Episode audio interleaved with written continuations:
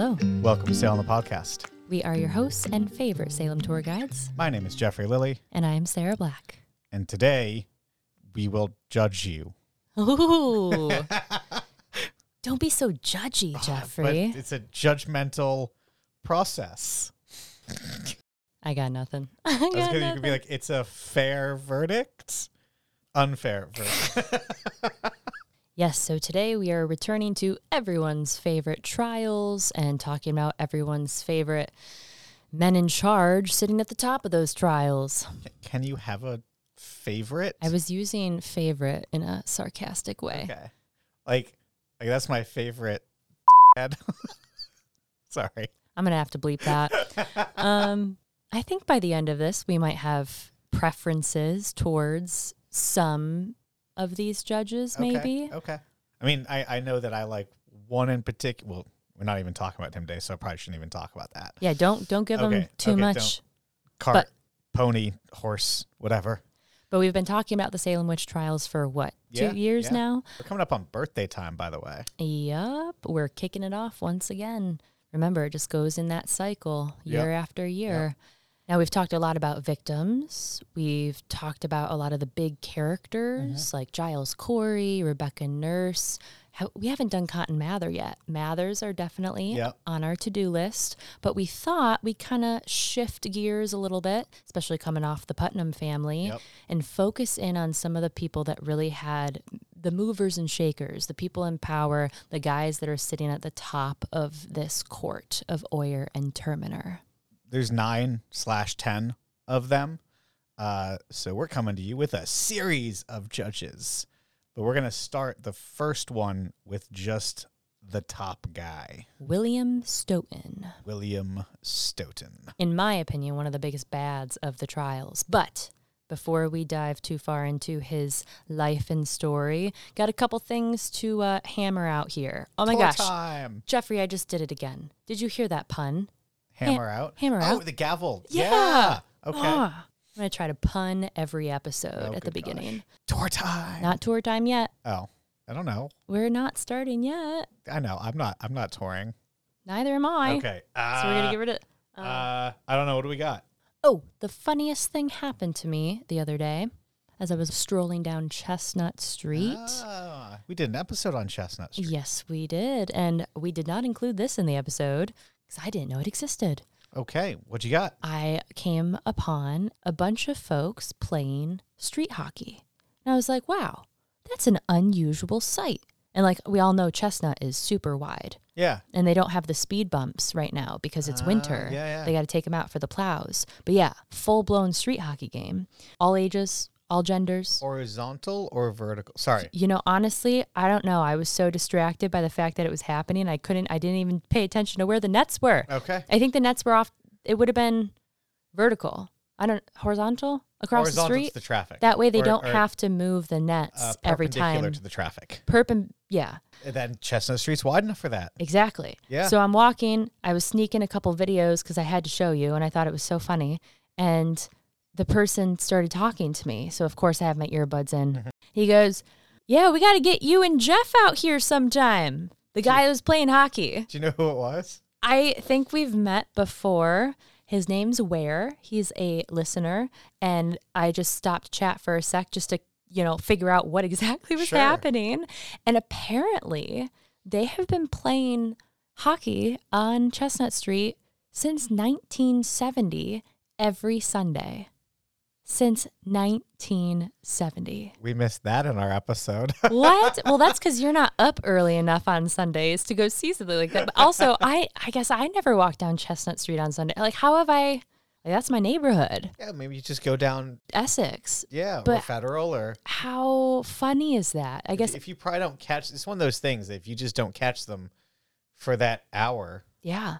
Then, then you don't catch it. And I'm a oh, I they could still play with the speed bumps. They're yeah. they're wide enough spaced. Yeah. So every Sunday, they are playing street hockey on Chestnut Street, That's am- crazy. among the mansions of ye Love old that. Salem. Love that. It's awesome. We should probably give a couple shout outs to our newest Patreon subscribers. Oh, absolutely. So as always, thank you to our patrons. Uh, you are wonderful, wonderful peoples. Thank you for helping support the pod. But the first person on the list this week is... Do you want me to say it? Do you want to say it? Go ahead. Turtle Shirt Lady. Turtle Shirt Lady. I, I, I was wearing the shirt yesterday. Is this the uh, Giles Corey's Reptile Emporium shirt? Oh. Or is that a different one? I think, no, I think this is just the one with the two turtles. The two turtles on the shirt. Yeah, yep. yeah, yeah. Yep. Funny that we have to question where which, our, where which, the shirts came from. which, which turtle shirt it is. And of course, this is, this is pre-Tursal uh, documentation. Ah, uh, yes. Remember, they, they weren't turtles on Giles Corey's nipples, but falcons. Male falcons. Male falcons. Which I guess... Sure, I don't know which is, those both sound like pretty horrific ordeals. Uh, but either way, thank you. Thank you, Turtle Shirt Lady. And our last shout out today, Amber Bergman. Thank you, Amber. Thank you so much, Amber. Appreciate all of you guys. All right, Jeffrey, we have a couple quick corrections to make. Oh, corrections corner. We haven't done a corrections corner in a while. We got two corrections, actually. First one, very brief. Um, there is, in fact, a Salem, Missouri. So I think I got caught up in, well, A, I probably didn't do the best job at listing out which Salems had, or which states had a Salem and didn't. I just, on my notes, put all the places that didn't, which kind of made it a little confusing when you oh, think okay. about it. Okay. And your reasoning, like the listeners, they only heard like half of the time that it took for you to reason your way through those. I had to cut out so much dead space and so much contemplation just because we wouldn't have gotten to the end of the episode. I mean, it could have been like a four-hour episode. It's fine. Yeah, it, um, it was something. But I think in the midst of all of that reasoning, I...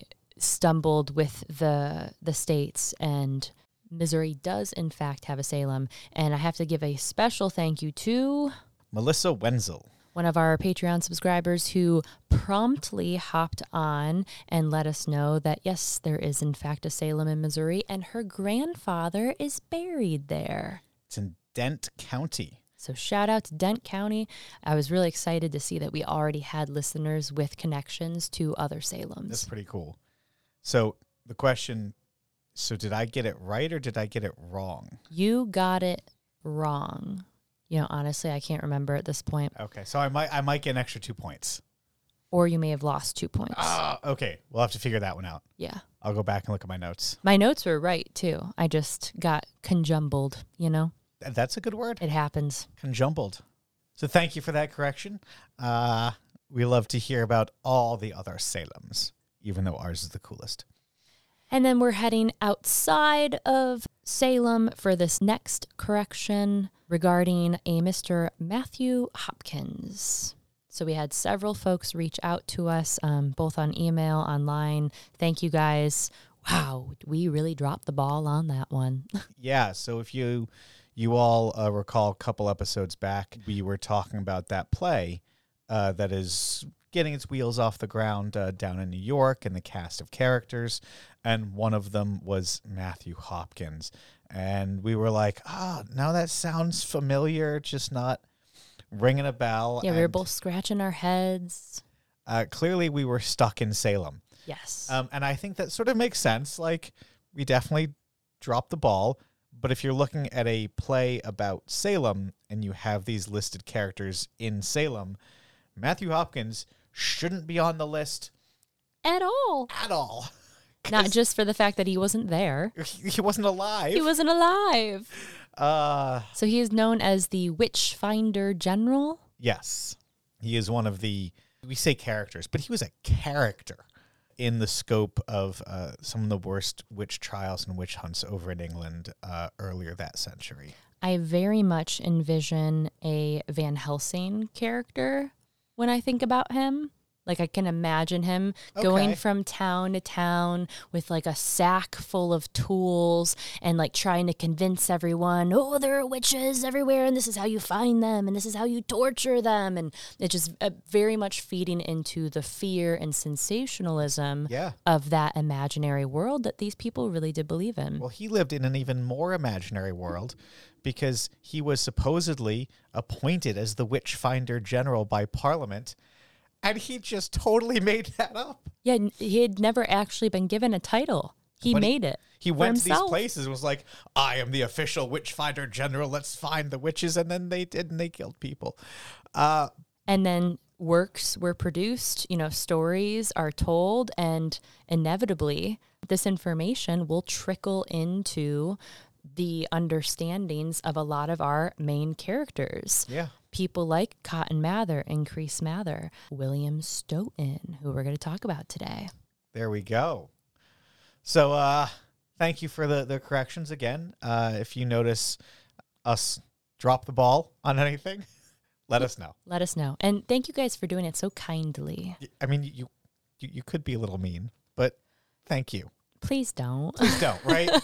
Like we're we're only we're only human-ish. Yes, we try. Yeah. So speak, thank you guys. Speak for yourself, Jeffrey. Hey, we can't we can't we can't get it all. Uh, but you're right.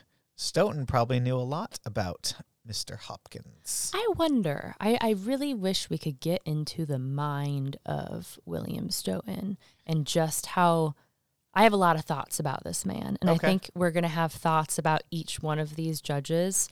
It's really hard to paint the full picture because we don't have the full picture. And of course, you and I, probably all our listeners, are kind of biased against this guy. Like, given his uh, his position in the trials. And yeah. as I said at the beginning, to me, he's kind of like one of the big bads. People always focus on Cotton Mather and like using his speech to kind of like invoke fear. William Stoughton, I think you could argue, was very much responsible for the deaths of these innocent people, much more so than someone like Cotton Mather. That's my opinion. Okay. I think sure. he I think he had more power. I think mm. he liked the power, and he had a mission in his head. I think I'm not going to hu- disagree. I think, how do I phrase this? He enabled these things to happen. Right? Like like he wasn't a minister, so he wasn't up there propagating, right? He wasn't like Mather, who was a pamphleteer. But once he got in that seat of power, he opened the doors and willingly enabled all of these negative things to happen. And I don't know which one's worse, right? Like, so he was like, ah, yes, these words are true. The special evidence is true. We're going to allow for all these things. But then someone like Mather of Paris, who continuously preached and pushed these narratives, Stoughton allowed those narratives to, to happen. Yeah, he could have very easily been like, ah, ah, no. We're going to close the door on some of your ideas and concepts.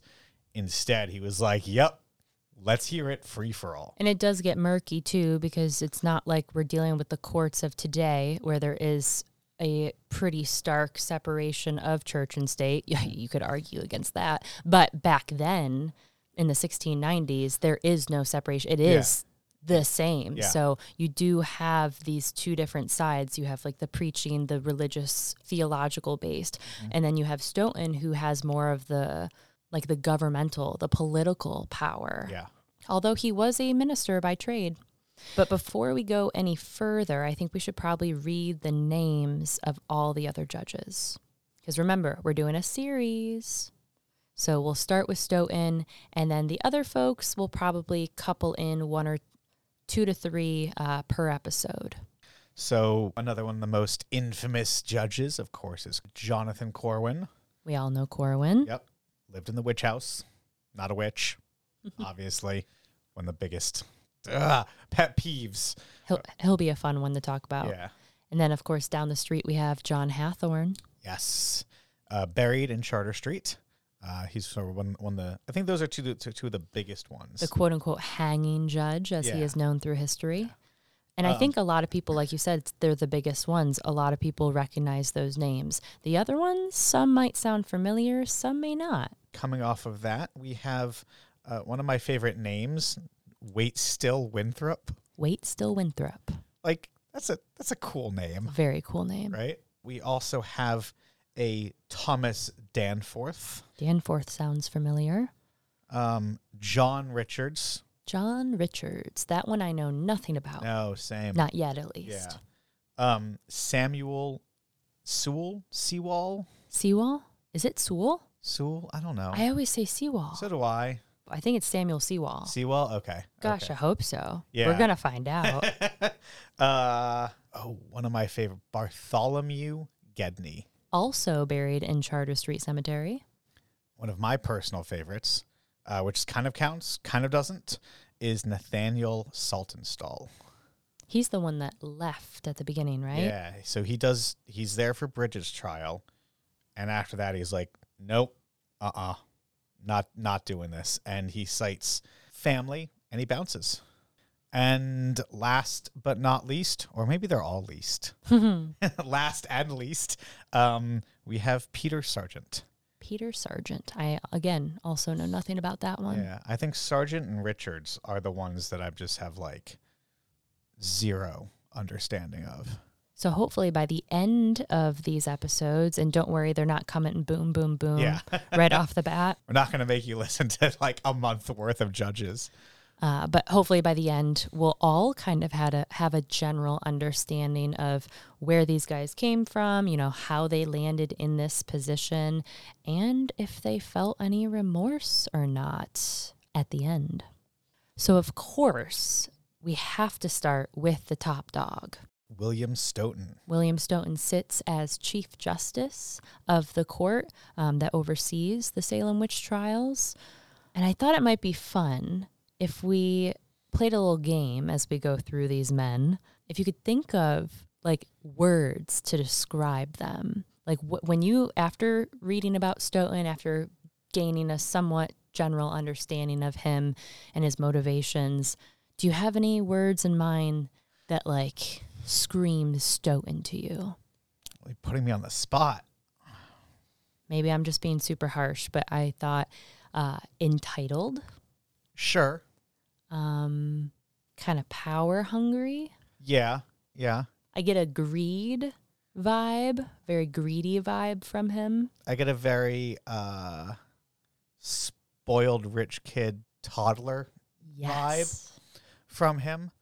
Uh, like, yeah, this is maybe I, I can, and that, that's going to come, that opinion comes post trials mostly, which we'll talk about. Uh, I feel as though he's generally unliked and sort of much like Phipps sort of, uh, fails his way to the top. Okay. Yeah, I think I can see him like harboring resentment because people don't like him. Yeah. He he's not like some of these major. I think Mather must have been uh, very charismatic. Well, not very, but you know, at least like relatively. Yeah. Charismatic. Um, we know he wasn't. Okay, that's. I'm gonna. I'm gonna go off the rails if I start comparing him uh, to Reverend Burroughs and, and and and that construct. But Stoughton's not a big success story because of his positive connections. Ends up in the position he's in. But up until that, he'd sort of been shoved to the side a few times. So I think we see definitely like that resentfulness that, sure, maybe power hungry. I, yeah. I can see.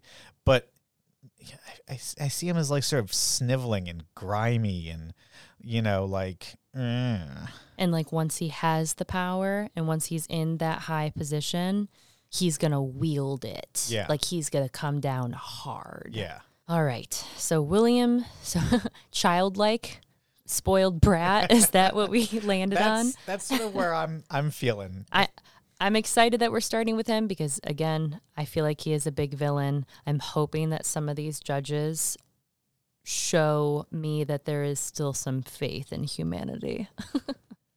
Ooh, I, I'm holding out for Saltonstall. It's it's it's such a it's such a strange dynamic because... we are sitting here in twenty twenty-four, radically more educated.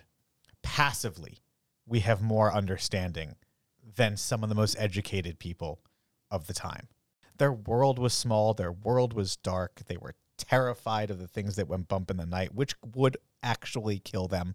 Uh, they didn't understand the rising and setting sun, for, for heck's sake. Like, my goodness. And so this fear is is part of their understanding. It's part of their legitimate worldview. Yeah, so basically you can't forget that we're looking through it with a very modern lens, yeah, yeah. and we understand a lot more. These folks truly believed in witches. William Stoughton truly believed in witches and thought he was doing the right thing.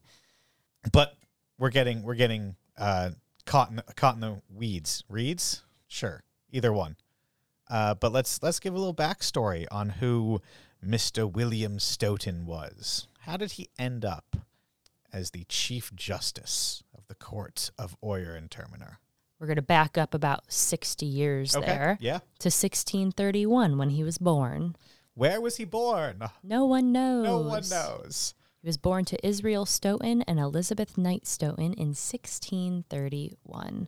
But yes, there are no records indicating where his birth was, no baptismal records. So he was either born in England, born in North America, or I kind of like to think that he was born on the ship as they were coming over. So either we, way, we don't know. We don't know. So unfortunately, that means we can't tell you what sign he was. Uh, but I did look, and it is the Chinese year of the horse. Oh, close enough. To, thank you. I needed, I needed something. I was like, oh no, what do we do? So yes, uh, sixteen thirty-one is the year of the horse. That's that's all I got. So that's great. Should we start doing that for everybody? Just kidding. No, we don't need to add a whole nother layer. There's also no record for when his family arrived in the Massachusetts Bay Colony either, but we do know that they were there by sixteen thirty-two and in Dorchester specifically. Mm-hmm. So just a little reminder, we've talked about the Dorchester Company. Um, I think we mentioned them in the founding of Salem. Yeah. This is where Roger Conant had gone at one point. It is south of Boston, right on the coast. So like a couple of our judges, or were all of them Harvard graduates? I don't know. We're going to find that out, though. To be fair, I was curious, and I was like, no, no, I can't. I don't want to get cool. too. So I know he's not the only Harvard graduate no. that will sit on this court, but he did graduate from Harvard in sixteen fifty with a degree in theology. So Harvard was founded in sixteen thirty-six, so he was kind of an early bird for this uh, institution. First two decades. Mm-hmm. It's funny, you can actually go through, like, the um, you can do this with any college. You can go through the graduates of mm-hmm. that year, and back then, you could have, like, four people graduating. In sixteen fifty-two, they had just one graduate. So it's it's funny. He was one of nine. Okay. So in, that was a that was a big class. It was a pretty big class. Yeah. But he wasn't content with one degree from Harvard. He needed more. So he continued his studies over in England at Oxford's New College with the goal of becoming a Puritan minister. He graduated there with an M A in sixteen fifty-three, and he was described as a pious preacher who believed in, quote, the Lord's promise and expectations of great things. So this is a, an odd time to be in England as well, and I don't, I can't remember how much we've talked about this. We talked about it a little bit. Okay, so if, if you're caught up to speed and you can recall like fifty episodes ago, I'm not sure. Um, there's a lot of contention in England uh, during the sixteen hundreds, and coincidentally, uh, at this point in time, is one of the most contentious uh, periods. Uh, we have overthrown the king, chopped off Charles's head, and Oliver Cromwell has dissolved Parliament. Uh, so the Puritans, within the span of several decades, uh, go from legitimate terrorists trying to blow up Parliament uh, with the Puritans or the Pilgrims who come here because they're fleeing uh, the fact that they're a bunch of terrorists, to be fair, uh, to now having overthrown the king and uh, dissolving Parliament. This, of course, lasts about ten years uh, before they're like, oh, we made a mistake and we kind of want the king back. Yeah, remember, Puritans were like the bad guys. Religious extremists. That's yeah. the best way to describe yeah. them. And were having, as you said, to flee, but over time they gain some actual political power. And this is when Stoughton, a wannabe Puritan minister, an up-and-coming Puritan minister, that's when he finds himself in Eng- England. What a time to be there, for I, one. I think that distinctly shaped what happened, his his career, his life, and, and, and then how the Salem Witch Trials play out. I agree, because I feel like this tumultuous political uh, atmosphere and environment that he finds himself in, mm-hmm. that kind of is throughout his whole life in one yeah. way or another. It's always back and forth, back and forth, very unstable. I also can't help but think about what it would have been like for him. So he graduates when he's like twenty from Harvard. He goes to England. Imagine growing up in the colonies, at the start of the colonies, spend your first two decades there, and then you go to England where everything's already built up. Like, I, he'll end up coming back to Massachusetts for, you know, a good reason, but I, I can't imagine what the, he must have been excited. He must have been shocked. Like, the things that you would see compared to what you came from. I, there is, To, to to come from Boston or Dorchester, Salem, where they're like living in effectively mud huts, like, you know. Remember, it's the sixteen fifties, so what, they've been there for three decades, yeah. basically. But they're, like, not a generation. They've been there I, for not even. Yeah. I, I don't think, there's no brick buildings yet. They're all wood. They're all like one, two room, two floors, sort of at the most. Frontier territory, always at risk. To, to being able to see the Houses of Parliament as they still stand today. I it must have blown his mind. Yeah. So I, I just imagined young Stoughton strolling yeah. through England, just streets in of Oxford. Awe. Yeah. Yep. Which probably doesn't look that much different today than it did back then, if I had to if I had to wager. So he did preach while he was there yeah. at, at Sussex.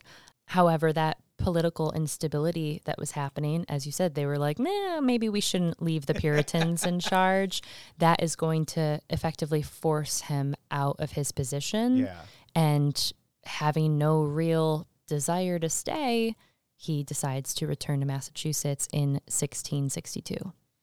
Which is, again, right around that time that the Commonwealth of England falls.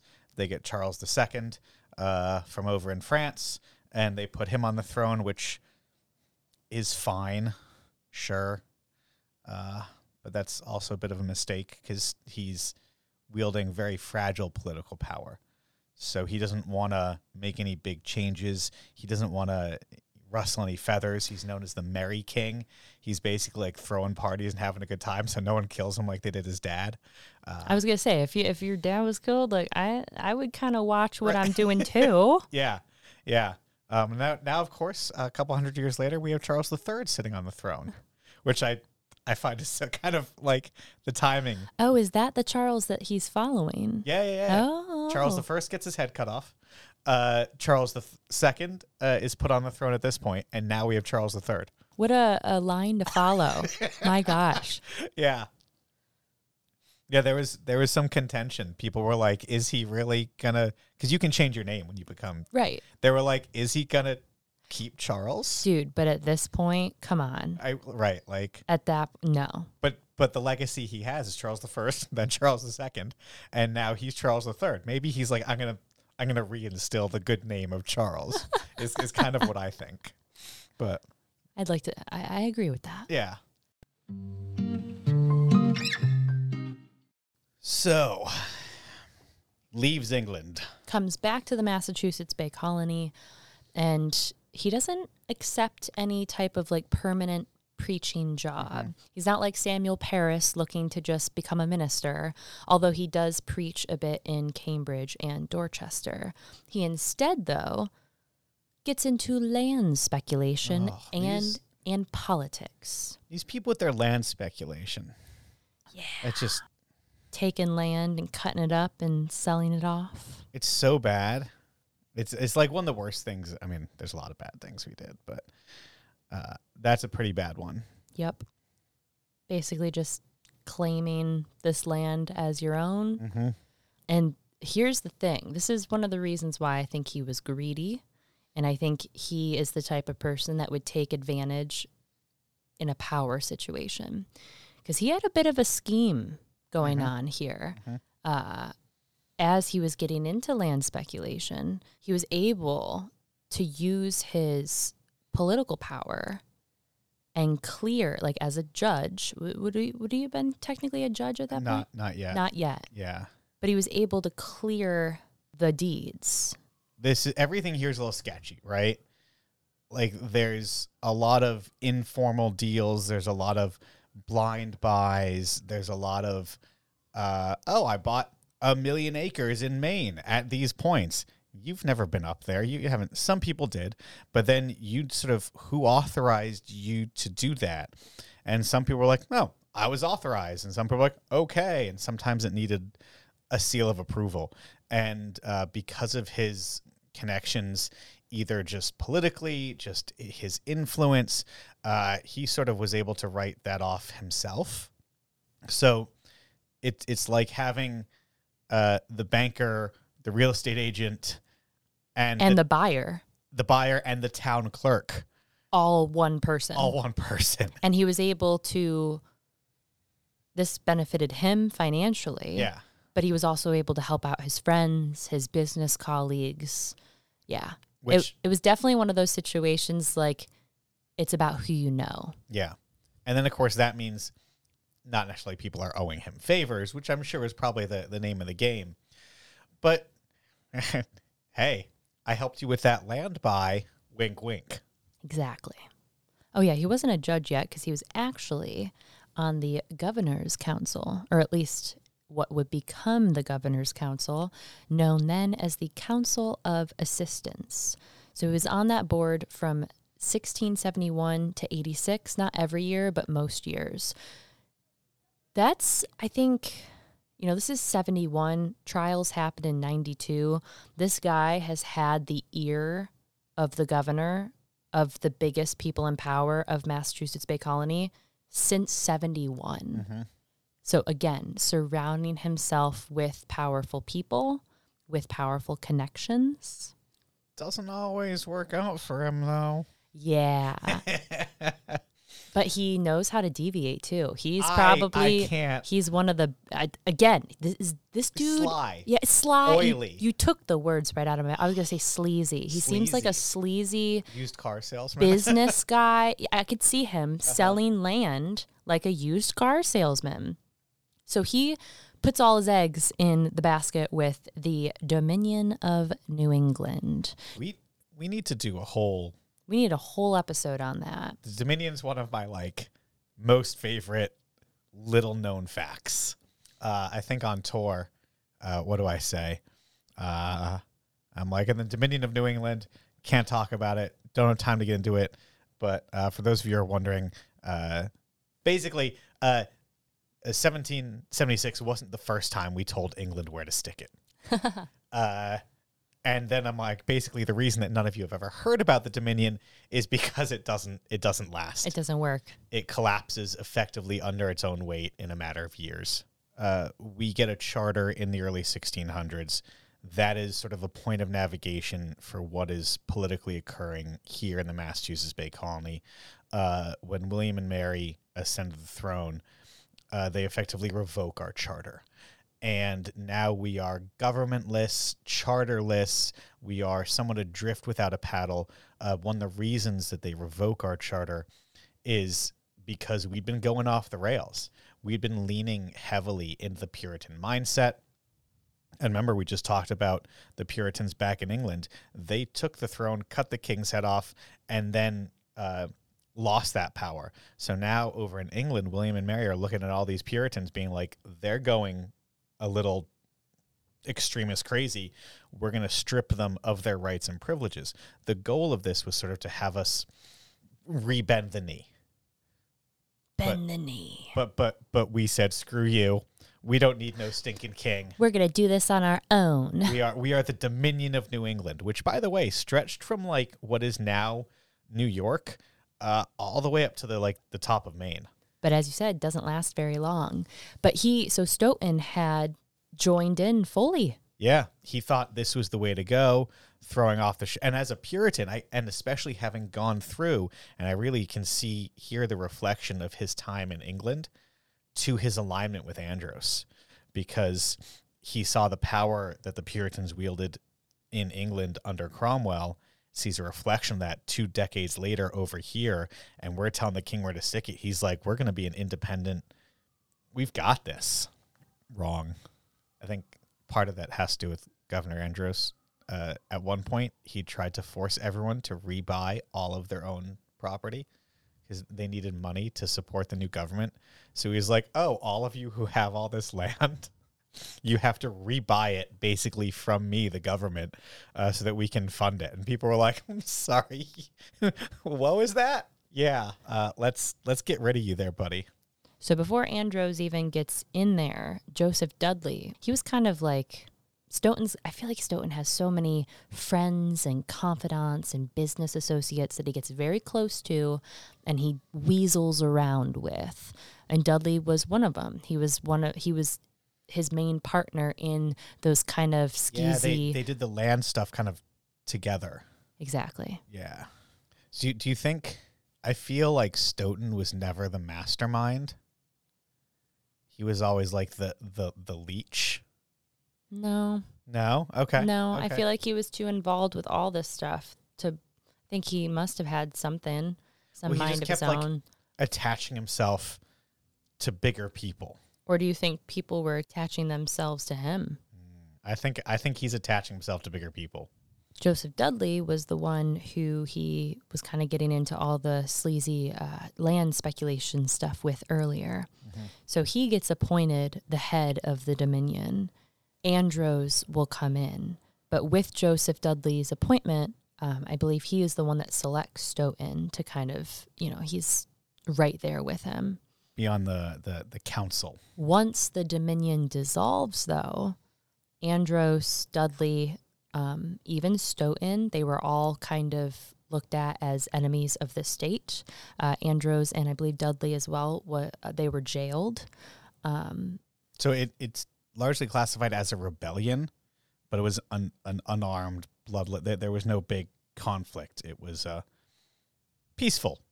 Yeah, like we're not we're not going to do this anymore. We're yeah. just going to remove you. Yeah. Please don't resist. Yeah. And they didn't. They they they surrendered. But Stoughton, he again had special friends all over, special places.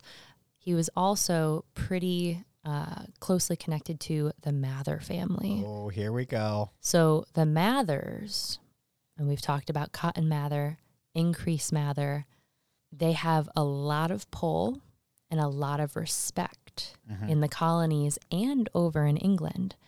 Increase Mather was the one who suggested William Phipps be governor when the new charter is being drawn up. For those of you who recall from the Phipps episode, it's Phipps and Mather who head over to England to renegotiate the charter because uh, they're like, hey, guys, sorry about the rebellion thing. Uh, we, we got rid of the Dominion. Can we have a new charter? Uh, we're willing to bend the knee again at this point. And that's a lot of Mather's doing, and he's brought his buddy Phipps. He's like, hey, this guy found some treasure for you. Remember him? I can vouch for him. Yeah. Yeah, he'll make a great governor. Yeah, and, and he's like, and I also know this other guy We'll make a great lieutenant governor. And that's where Stoughton comes in. Boom. So he's made his way up the ladder, and he is now lieutenant governor. But again, he gets appointed as lieutenant governor when Phipps and Mather get back from England. So his appointment comes in the throes of the beginning of the witch trials. Was it May? Yeah. Right? May is when they arrive. Yeah.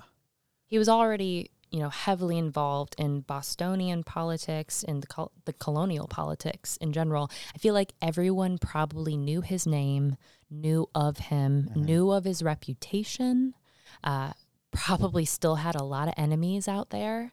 After after the Dominion issue, yeah. Uh, again, I feel like that's one of the reasons, like, he f- failed. He threw all his eggs in the basket, but he also knew the Mathers. So, like, once that falls, I can sort of hear him being like, well, maybe that was a mistake, but we still, da-da-da. He must have been able to, a used car salesman, right? Man. There you go.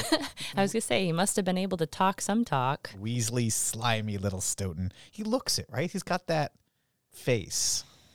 So this brings us to the trials. Dun, dun, dun. And I can't help but wonder how much he was involved in the initial proceedings, if at all. Um, didn't really have a stake in Salem whatsoever. Mm-hmm. And as you said, he's not officially appointed as deputy governor until they arrive with the new charter. However, William Phipps and Stoughton being like decided as the governor and deputy governor actually comes in October sixteen ninety-one. So I, I do wonder if he knew that, that like he must have gotten a letter, they, right? They, Like, he, he had to have known that yeah. he was taking on this position. So they they knew. Uh, it just wasn't official. Right. You didn't have the signed, sealed, delivered, which is a sort of weird concept. Uh, I guess, like, it sort of makes sense. But Phipps and Mather are the ones with the physical documents. And they sent word, so we know that they're coming. They end up getting here in the spring. So, yeah, he knew. And whenever you look back at those old witch trial documents, remember you're looking at the pre-trial questionings. Mm-hmm. Um, the actual trial documents where Stoughton is presiding over the court, most of them are gone. Yeah, so you don't you don't see, and it's neat, you can see his signature, W M Stoughton, and his seal. It's uh, it's red, and so... Uh, Bridget Bishop's execution and several other orders have his actual seal, which I assume would have been a ring, uh, so his family seal and whatnot. Um, but his actual seal is red and white. There's this cross on it, and then it looks, and I couldn't. It it kind of looks like vampire fangs on it. These little stapley things. Ah, I see the fangs. Right, and I'm like, it's also got these lions and these fi- um not fish um. scallop shells, and it's very fancy, but like those pointy things look very malevolent. And I'm like looking at his seal and being like, this is the seal you used to to to, to put your official the death warrants and the executions. I'm sure he did not look at them as vampire teeth back no, then. No, but like they're they're aggressive. They're these little sharp Barbie. It probably means something. I, I don't I'm not a herald, heraldry, heraldry. Anyway, getting back to the witch trials. So when Phipps gets here and has to deal with this shit show, he forms the Court of Oyer and Terminer, and he steps away, and he appoints William Stoughton as the Chief Justice. That's where he enters the field, for better or worse. Probably for worse. I th- almost definitely for worse. Um, he did have some of these outdated views. Uh, he was one of the major proponents of spectral evidence and allowing for spectral evidence. Uh, even the courts in England, and even in sort of a more progressive mindset of, of individuals in Boston, uh, spectral evidence was on the outs. It was, yeah, maybe, but maybe not. Uh, but Stoughton comes in with this idea that it is valid, it is true, and it is one of the, the premier things that we need to look at.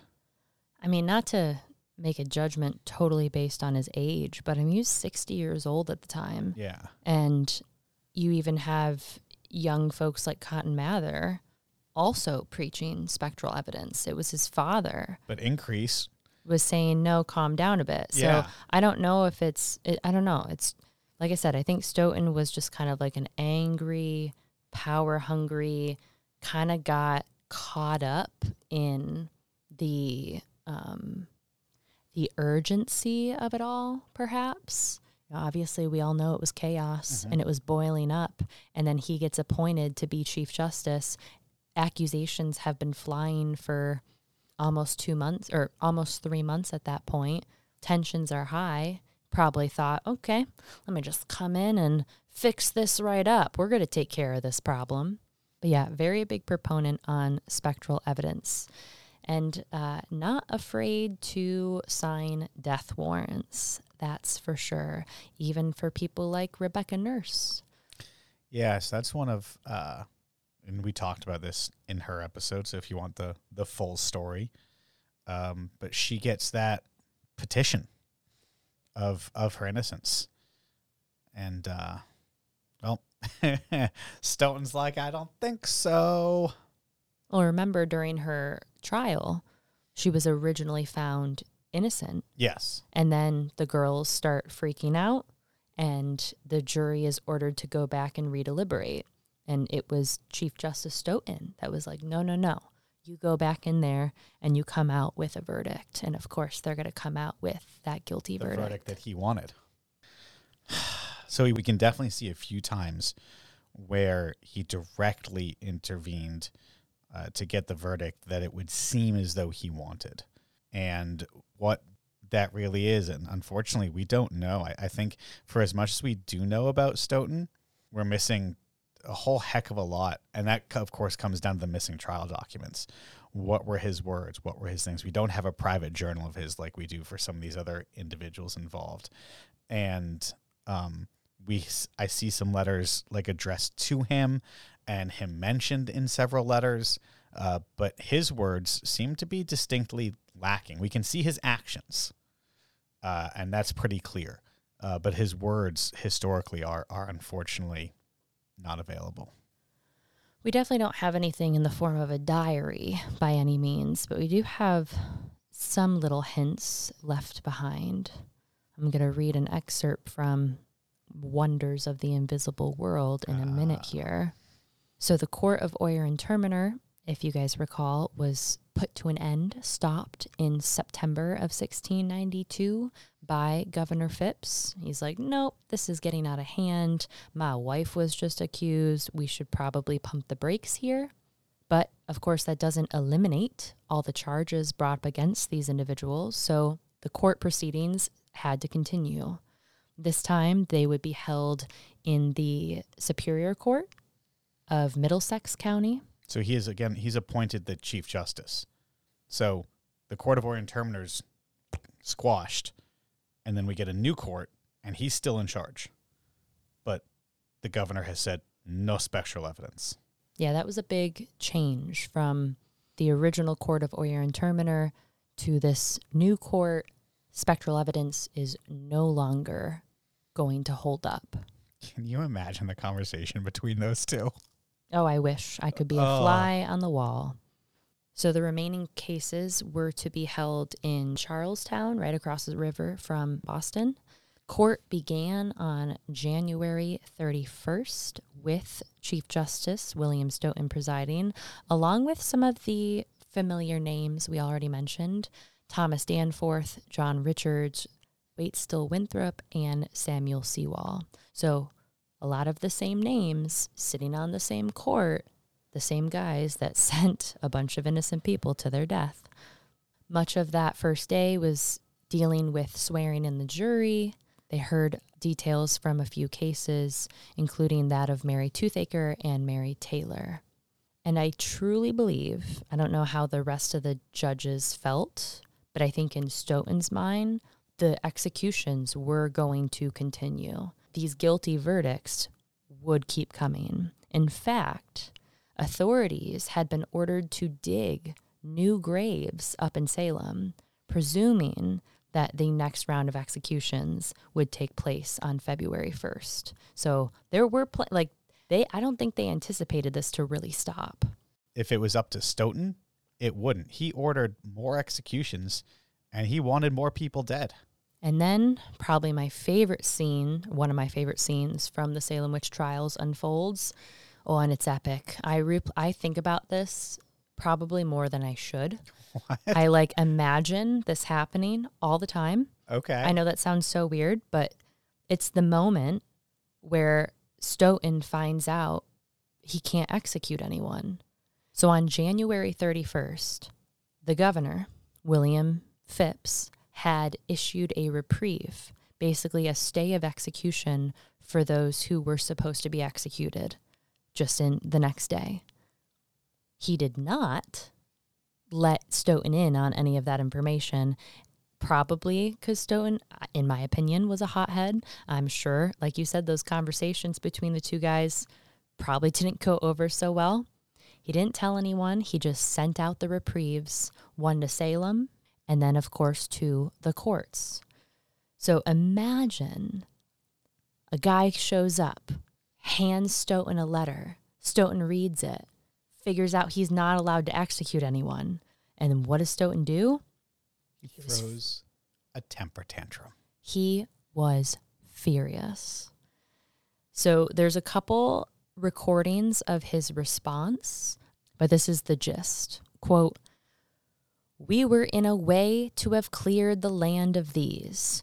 Who it is obstructs the cause of justice, I know not, but thereby the kingdom of Satan is advanced. The Lord have mercy on this country."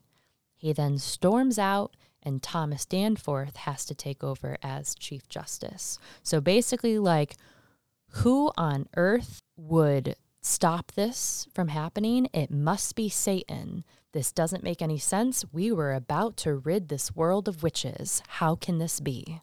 Phipps would later refer to Stoughton as, quote, "enraged and filled with passionate anger." I'm sure that uh, could be used to describe him on several occasions. Uh. So ve- he was very much invested in this, wanted to see those executions continue, and wanted to make sure that he looked good after this was all said and done. To what degree people understood the trials to be wrong, it's hard to say. You have people like Robert Califf, who publishes more Wonders of the Invisible World and completely calls out the hypocrisy and says, you know, these Puritans killed innocent people. But his book was in direct response to Cotton Mather's Wonders of the Invisible World, which was basically a complete defense of the trials and what these judges and what these people in power had done. And Stoughton was one of the folks that was really pushing Cotton to produce this work. Absolutely. According to Samuel Sewall's diary, he, along with Stoughton, John Hathorne, John Higginson, and Cotton Mather, all met at his house to discuss, and that was um, Sewall's house, to discuss Mather's future work, Trials of the Witches, as it was referred to. So basically, I think at that point, they're like, shoot, we're kind of in some hot water here. People are dead. Not everyone believes this was right. We should probably put out a piece of literature in our own defense. And that's where Cotton comes in. So I think this is probably the deepest look we can get into Stoughton's thoughts on the trials. He writes a nice little letter to Cotton to include in his publication. "Reverend and dear sir, you very much gratified me, as well as put a kind respect upon me, when you put into my hands your elaborate and most seasonable discourse entitled The Wonders of the Invisible World. And having now perused so fruitfully and happy a composure," and just a reminder, this fruitful and happy composure, this is, this is, he's talking about like trying and killing yeah. innocent people, "upon such a subject at this juncture of time, and considered the place that I hold in the Court of Oyer and Terminer, still laboring and proceeding in the trial of the persons accused and convicted for witchcraft, I find that I am more nearly and highly concerned than as a mere ordinary reader to express my obligation and thankfulness to you for so great pains. Such is your design, most plainly expressed throughout the whole, such your zeal for God, your enmity, Satan and his kingdom, your faithfulness and compassion to this poor people, such the vigor, but yet great temper of your spirit, such your instruction and counsel, your care of truth, your wisdom and dexterity, in allaying and moderating that amongst us, among us, which needs it. Such your clear discerning of divine providences and periods, now running on apace towards their glorious issues in the world. And finally, such your good news of the shortness of the devil's time, that all good men must needs desire the making of this your discourse public to the world, and will greatly in, greatly rejoice that the Spirit of the Lord has thus enabled you to lift up a standard against the infernal enemy that hath been coming in like a flood upon us. I do therefore make it my particular and earnest request unto you, that as soon as may be you will commit the same unto the press accordingly. I am your assured friend, William Stoughton. Now, what's great about this, or not great, um, so we mentioned he storms off, right? So Wonders of the Invisible World is published a few years later. The ne- It's published in ninety-three. The next year. So he storms off. Uh, Danforth pardons some people, absolves some people, and uh, basically saves probably a dozen people's lives from Stoughton's anger. But Stoughton's then back, and he is reappointed or re-steps in as Chief Justice. So those words are f- still from the Chief Justice of the Massachusetts Superior Court. And he remains in that position for the rest of his life. Yeah, he had actually, yeah, we forgot to mention that, in June. So, like, probably around the time, if not shortly thereafter, Bridget Bishop's hanging, this guy gets appointed by the governor to be Chief Justice for life. So, good job, Stoughton. Good job, Oyer and Terminer. You got the first witch. I'm going to reward you yeah. by giving you this position. So the review of the Wonders of the Invisible, it's not from, I mean, it's from Stoughton, but it's not from like another minister, just a judge. It is the Chief Justice coming back again and being like, thank goodness you put these words into writing. Uh, uh, we need these credentials. Uh, we need this story told. We need this truth. Yeah. Yeah, so it's he's not been discredited. Yeah, he steps away for like a couple weeks, but he comes back and still fulfills that position. After getting over his little temper tantrum. Yeah. So, I mean, I guess if you're going to have anyone, you know, you turn over the book and who's right, who's on the back. Yeah, Chief Justice. It's not even on the back. It was, dude, it's like page. Yeah, well, I mean, like t- t- today. Oh, yeah. Okay, I know what you mean. Like those book reviews. Right, right, yeah. right, right.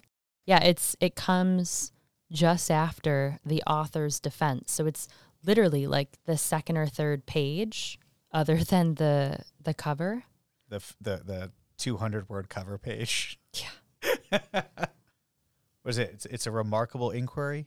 Is that how it starts? That's um, John Hale's book. Oh, okay. Okay. Into the, right, right, right. A Modest Inquiry. Modest Inquiry. A Modest Inquiry into Witchcraft. This is more, this one, I always want to say more wonders. This one's Wonders of the Invisible World, by Cotton Mather. Robert Califf is the guy that publishes more Wonders of the Invisible World as a response to it. Which is funny because it's not, it's a response, but it's not more, it's, they're contradictory. Ex- I think that's the point. Yeah. Yeah. Is like, it's witty, it's sarcastic. It's like. But, but you look at them and you would think Wonders of the Invisible World mm-hmm. and then more wonders would complement wonders. Oh, no, it's a complete it contrast. It's, it's a complete contrast, yeah. yeah. If anything, it's a brilliant title. And it was probably selling pretty hot because Cotton's book sold. So, like, why not just add another word onto it? Yeah. So the trials come to an end in sixteen ninety-three. But as we just said, Stoughton keeps his position, of course. So he will remain Chief Justice for the rest of his life. And and, uh, and he'll pick up a couple other titles along yeah, the way, yeah. or one at least. Well, so we uh, we remember from the Phipps episode that he sort of uh, gets recalled to England, a little bit of a slap on the wrist. And when he leaves, he leaves the lieutenant governor in charge, which is which is fair. But but but then he dies. Yeah, poor Phipps. Remember, he doesn't make it out of England alive, so Lieutenant Governor hangs around for a bit there. Yeah, he's now acting governor. Uh, From sixteen ninety-four till sixteen ninety-nine. And he's a very strange acting governor. Because um, remember, he's he's that hardcore Puritan, not necessarily anti-monarch, but, you know, uh, he's had those predilections. And he does very little uh, to push the agenda of the crown and basically is, is a minimalist uh, governor in that sense. He also sort of uses the excuse that he's the acting governor and not the governor on a couple times. He's like, well, they're like, well, you have to enforce these rules. He's like, well, I'm not the actual governor, so I can't do it, uh, which then causes contention and politics and all that nonsense. Again, used car salesman. Yeah. I get the vibe. Yeah. Slimy. He, he knows how to he knows how to work it. He knows when to stay out of things. Oh, maybe he doesn't really know how to stay out of things. He's very selective. Yeah. He's very strategic. And I think a lot of his strategy comes from not necessarily doing the right thing, doing what he wants and yeah. what is going to benefit him most. He probably sees those power plays as as politically advantageous for him, which is a little weird. So we didn't mention this because it's not a thing that exists. Um, at this point, he's, what, sixty-eight, sixty-nine? No kids. But it's weird that he sort of makes these plays and makes these advances when he has no, right? Like, no, like you can see what, like, the Corwins and the Hathorns are, are, like, doing, like, for the land and for the family and, you know, all those sorts of things. No, he's doing it for power. I think it is surprising for that time. Traditionally, like you would have, especially with that power, you could have probably taken any wife that you wanted. But I think his ambition was like a substitute for a family. Um, okay. I don't, I don't know. It's hard to say. No, and, I like that. Dude, and honestly, could have been gay. I... I, I was I'm tossing sure, that around in my head a little bit. I'm sure yeah. you thought of that too. Yeah. Like he's moseying up to a lot of powerful men. He has a lot of nice things to say about them. Mm-hmm. And in a time where you are expected to procreate and that, have a wife, especially that, in a position of power like this. That little letter to Cotton Mather could have been a little... Oh, yeah. Oh, sir, you humble me. So thankful. I pre- oh, come on. Yep. Yeah. Yep. Okay. Okay. So who knows? I mean, yeah. that's total speculation, but it is very odd that he did not have a family. Yeah. That also means that he has no direct descendants either. He does not. He's done. History was like, nah, thanks, bro. He can be someone's uncle, yes. but that's about it. That's, yeah. yeah. He had, about as close he had a as few we can siblings, get. Uh, a few nieces and nephews. Um, We're just about towards the end of his life. He does die in the position of acting governor. So he holds that position until sixteen ninety-nine. A Another governor comes in. The Earl of Belmont. So he's some Irish lord that the king basically appoints uh, for New York, Massachusetts, and Maine, try to like unify them all. But uh, his position uh, is very temporary. And so he's the appointed governor. Uh, Stoughton's the lieutenant governor. But then the new governor, he's done and out. So Stoughton is again the acting governor. But at this point, he was kind of nearing the end of his life, uh, a little sick. He was, what, seventy almost? Yes. Yep. And he dies in seventeen oh one. Made in the new century, and that's about it. So hangs out for about ten years after the trials commence and never apologized. Yeah. Ne- never showed any remorse. Um, I don't think, to be honest, I don't think he would have been the type to do so, even if he did feel bad. But yeah. I don't yeah. think he felt bad. He also strikes me as the type of guy that would never admit he's wrong. I can see that for sure. So did you see anything about the Stoughton Cup? The cup? The cup? No. Oh.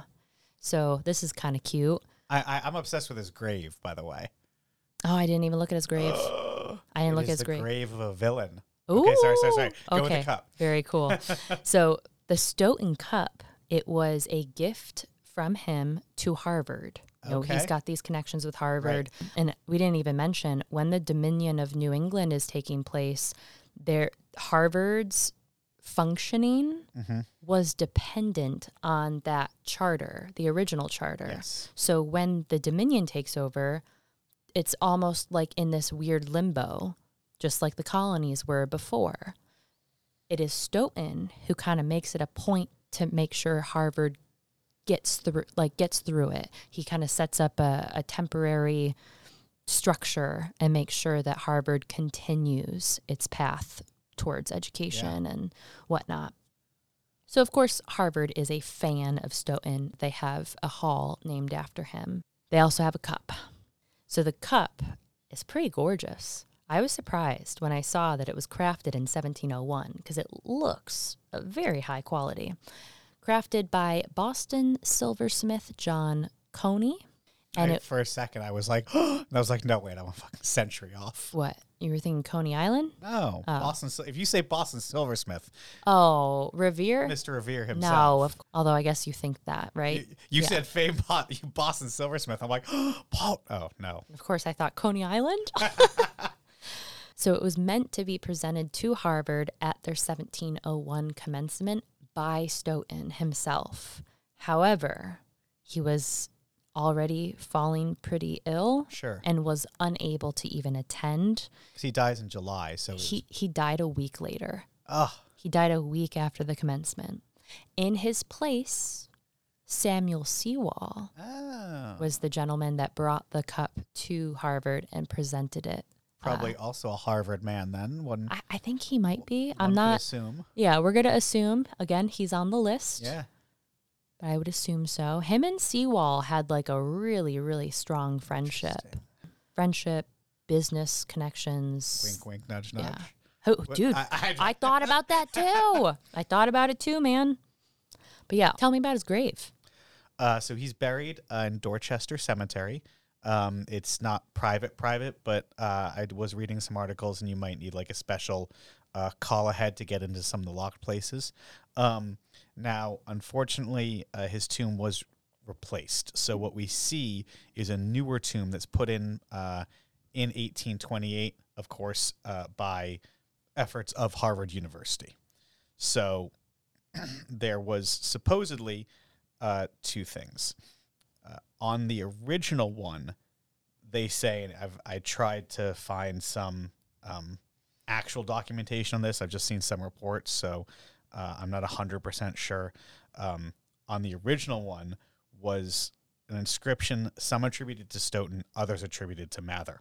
So I'm going to read that because it's, here lies William Stoughton, Esquire, Lieutenant Governor, afterwards Governor of the province of Massachusetts in New England, also Chief Judge of the Superior Court in the same province, a man of wedlock unknown, devout in religion, renowned by virtue, famous for erudition, acute in judgment, equally illustrious by kindness and spirit, a lover of equity, a defender of the laws, founder of Stoughton Hall, a most distinguished patron of letters and a literary man, most generous opponent of impiety and rhetoricians. Rhetoricians? A word that we don't really use that much anymore. Rhetoric, I A N S. Rhetoricians. Delight in him as eloquent. Writers are acquainted with him as eloquent.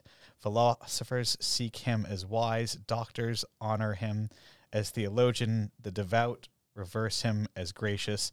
All admire him. Unknown by all, yet known to all.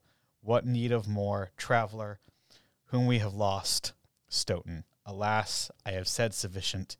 Tears pressed, I keep silent. He lived seventy years. On the seventh of July in the year seventeen oh one, he died. Alas, alas, what a grief. That was on his headstone? The original tomb. Tomb. Wow. That line, um, unknown to most. What was that line? Unknown by all, yet known to all. I love that. And uh, like I said, it's it's the tomb of a villain. So today it's just a large chest tomb engraved with one side effectively. Uh, here lies, or the, uh, this replaced the tomb of William Stoughton. And on each end they're decorated, but one end... Ooh, skulls. Two f- skulls facing each other with an hourglass and bat wings above it. That's neat. Tell- so when did that go in? eighteen twenty-eight. eighteen twenty-eight. Uh, by the efforts of Harvard. But I'm looking at that being like, that's a bad guy's grave. You don't get, like, that's... That's super cool. Yeah, yeah. So that's in Dorchester. So the inscription that you read is well, not on is there. Is not there. And you said that it was attributed to Cotton? I tried to do a little bit of digging. It, it just seems to come up either Cotton, Stoughton, or taken in part from uh, an older an older quote. Possibly written by Cotton. Yes. Okay. Yeah. Interesting. That seems a little up in the air. I can't seem to, but the the headstone's been gone for, you know, almost two centuries now. Uh, so what was originally or who wrote it originally, uh, unfortunately, probably never know. Interesting. Yeah. But I saw the tomb and I was like, what? Yeah, that's some cool gravestone art for sure. Yeah. We'll have to go see it. Right?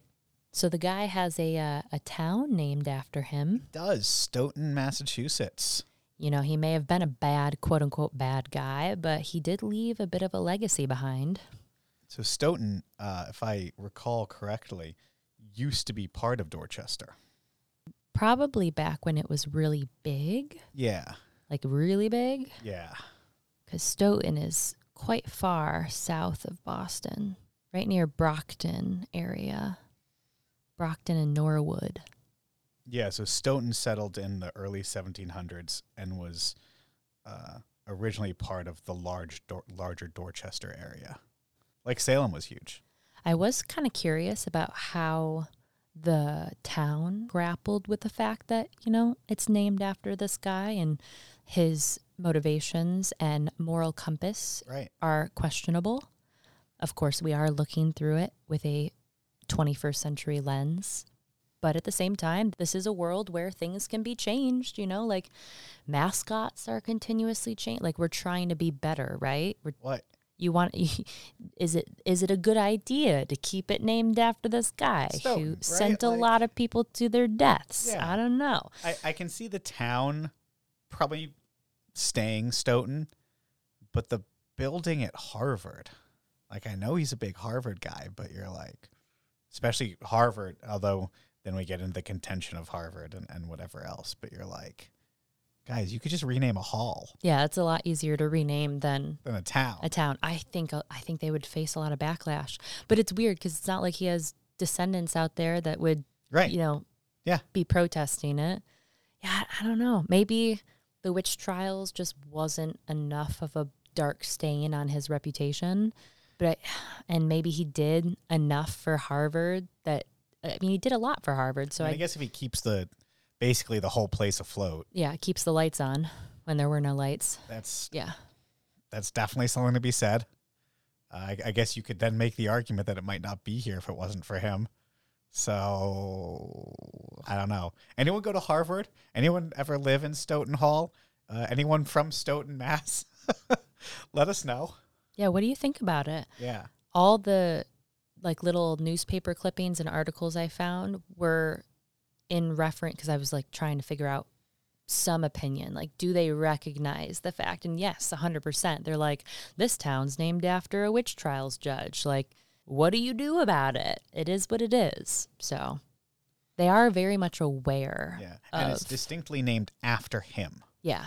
Like, there's some places in the area that are named like. Um, Winthrop isn't named after Waitstill Winthrop. It's named after Governor Winthrop. So it's still a family name and it's the same thing. But Stoughton, Mass. Is named directly after the judge. Uh, I, I did have one last thing for you. Uh, I, I, I was going to start off the, the whole thing and uh, just pretend like I didn't know what was going on.